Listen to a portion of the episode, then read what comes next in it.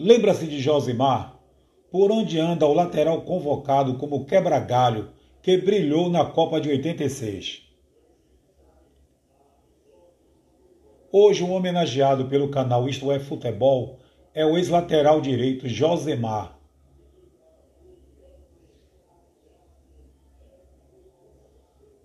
Lembra-se de Josimar? Por onde anda o lateral convocado como quebra-galho que brilhou na Copa de 86?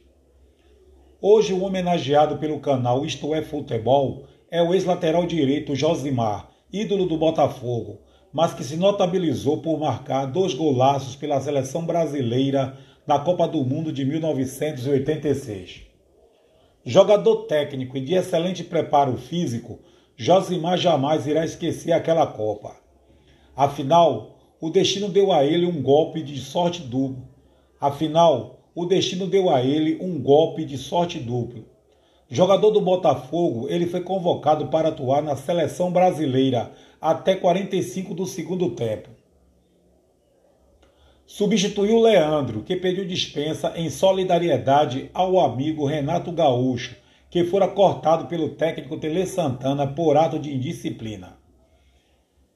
Josimar Higino Pereira, ou simplesmente Josimar, nasceu em Pilares, no Rio de Janeiro, capital, em 19 de setembro de 1961 e viveu toda a sua infância na comunidade da Cidade de Deus. A Cidade de Deus fica a 40 quilômetros do centro do Rio de Janeiro e granjeou a reputação de ser um dos lugares mais violentos do Brasil. Durante certa época, tinha presença obrigatória Durante certa época, tinha presença obrigatória nas páginas policiais dos jornais cariocas. Isso até a explosão Josimar. Ali ele, ali ele foi criado, crescendo em meio a tiroteios de quadrilhas. Ali ele foi criado, crescendo em meio a tiroteios de quadrilhas rivais e traficantes de tóxicos. Jamais havia aberto um livro, mas aprendeu tudo na mais pungente e barra pesada das escolas da vida. Uma escola capaz de abortar, uma escola capaz de abortar qualquer espécie de ingenuidade no nascedouro e onde ele forjou sua filosofia de vida. Josimar tem origem de família pobre e ficou ainda mais miserável quando o pai, Hélio Godoy, abandonou Dona Miúda com cinco filhos, sem ao menos registrá-los. Ainda com seis anos de idade, viu sua genitora se juntar com o padrasto, Almir Leal dos Santos, que era policial e espancava sua mãe.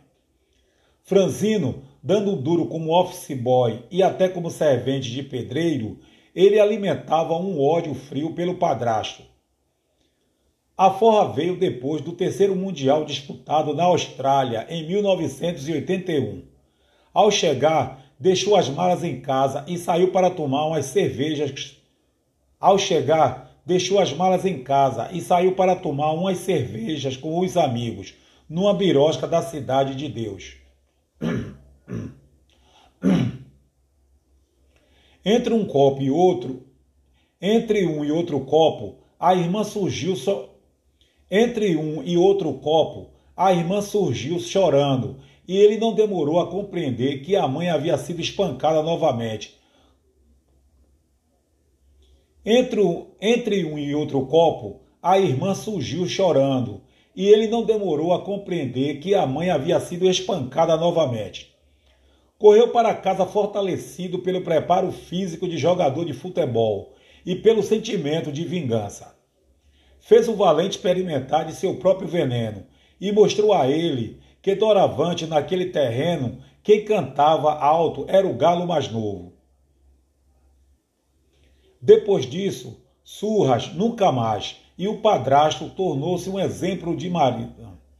Depois disso, surras nunca mais e o padrasto tornou-se um exemplo de marido. Nessa época, Josimar já conhecia Elisa, com quem casou em 1984. O casal morava num apartamento alugado no bairro de Taquara, em Jaguarepaguá. Durante os anos de jogador profissional, foi apelidado de Josimar devido a seus problemas com álcool e drogas, que acarretaram em passagens pela polícia e no encurtamento da carreira em alto nível.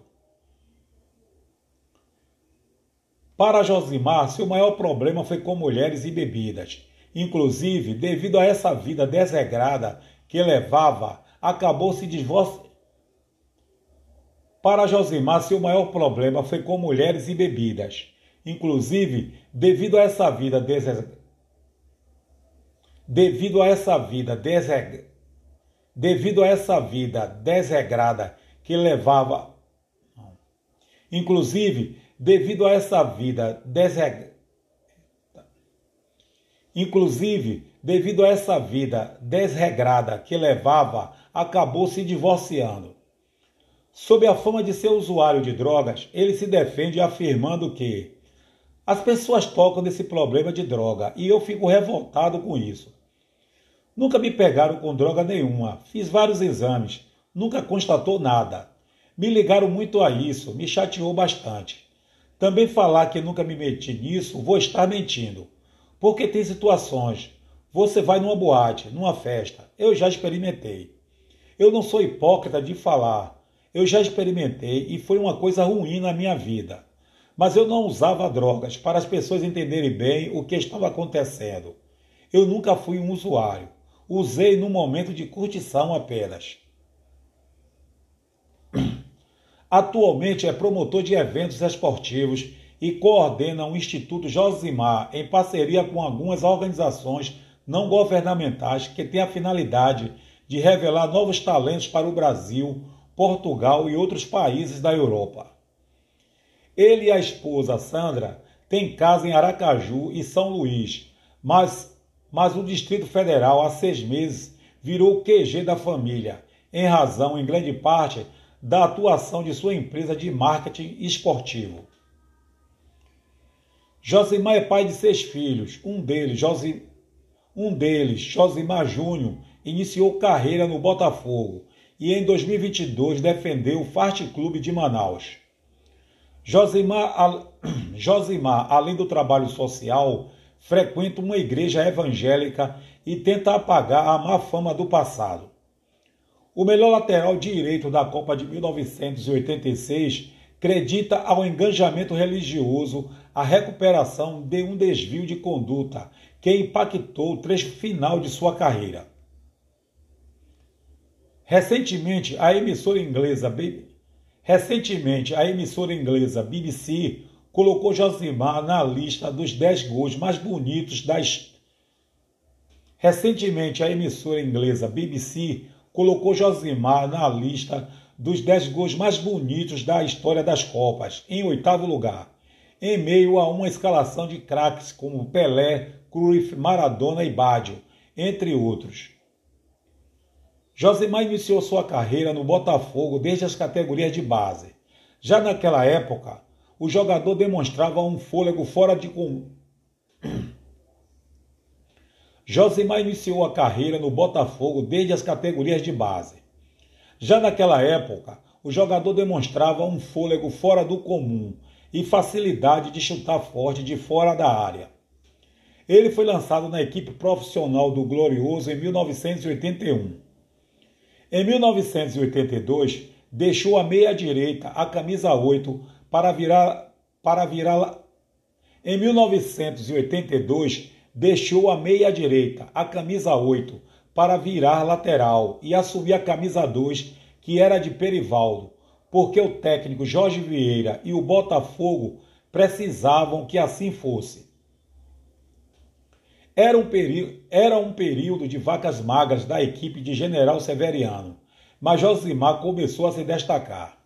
Suas boas atuações já chamavam a atenção de todos que acompanhavam o futebol, principalmente no Rio de Janeiro. Se destacou tanto no Glorioso que jogou a Copa do Mundo de 1986 no México. Não estava na lista de convocados de Tele Santana para a competição. Porém, com a desistência de Leandro no dia do embarque, foi chamado para o seu lugar. Na verdade, Leandro pediu dispensa depois de um episódio de fuga da concentração, onde apenas Renato Gaúcho foi cortado pelo treinador Tele Santana.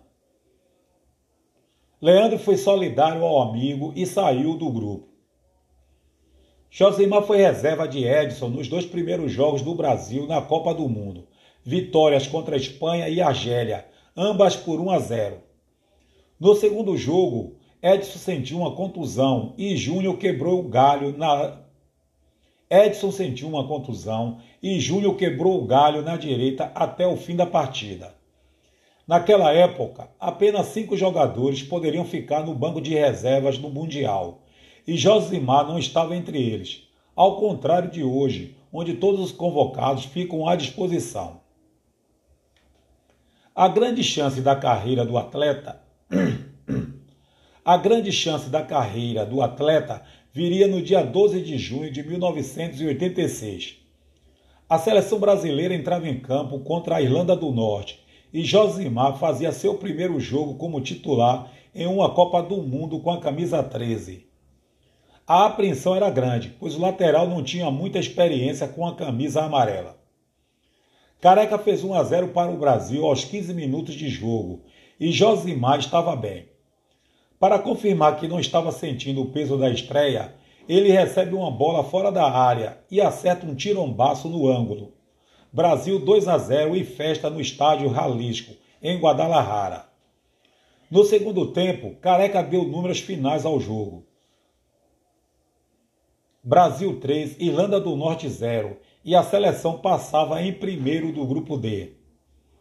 Em todo o mundo, os cronistas esportivos comentavam o belo gol que Josimar fez. Porém, seus feitos naquele Mundial não terminariam por ali. Quatro, dia, quatro, quatro dias depois, nas oitavas de final contra a Polônia, o lateral mostraria que aquele chute não foi por acaso. O jogo começou com o Brasil dominando, e aos 30 minutos, Sócrates de pênalti abriu o marcador. A seleção foi a seleção foi para o intervalo vencendo. Aos 10 minutos da segunda etapa viria o lance que entraria para a história das Copas como um dos gols mais bonitos de sua história. Josimar, Josim... Josimar recebe passe de alemão, passa por dois poloneses e praticamente sem ângulo acerta um bombaço. Acerta uma bomba, acerta uma bomba que balançou as redes. Um golaço. Edinho e Careca fecharam o placar de 4 a 0 para o Brasil. Josimar virou a sensação da Copa do Mundo de 1986, tanto que em muitas escolhas dos melhores daquele Mundial, seu nome aparece na lateral direita. Josimar jogou bem contra a França nas quartas de final. Porém, como todos sabem, o Brasil foi eliminado nos pênaltis pelos Porém, como todos sabem, o Brasil foi eliminado nos pênaltis pelos franceses. Pela seleção brasileira, conquistou a taça Stanley House em 1987 e a Copa América de 1989. Em 16 partidas, venceu 11 e empatou 3. Embora tenha atuado em jogos das eliminatórias sul-americanas para a Copa de 1990, Josimar não foi convocado para a competição. Após se destacar na Copa do Mundo de 1986, o lateral foi um dos mais ovacionados pelos torcedores. Em 1987, teve uma rápida passagem pelo Sevilla da Espanha, retornando ao Botafogo no ano seguinte. Josimar continuou no Botafogo até 1989, quando foi titular na campanha em que o clube conquistou o título de campeão estadual depois de 20 anos. Em 1990, Josimar teve uma rápida passagem pelo Novo Hamburgo do Rio Grande do Sul, transferindo-se transferindo transferindo para o Flamengo em seguida. Passou ainda por Internacional, Bangu, Fortaleza, Jorge Wisterman, Fast Clube, Clube Mineiro de Guaiana,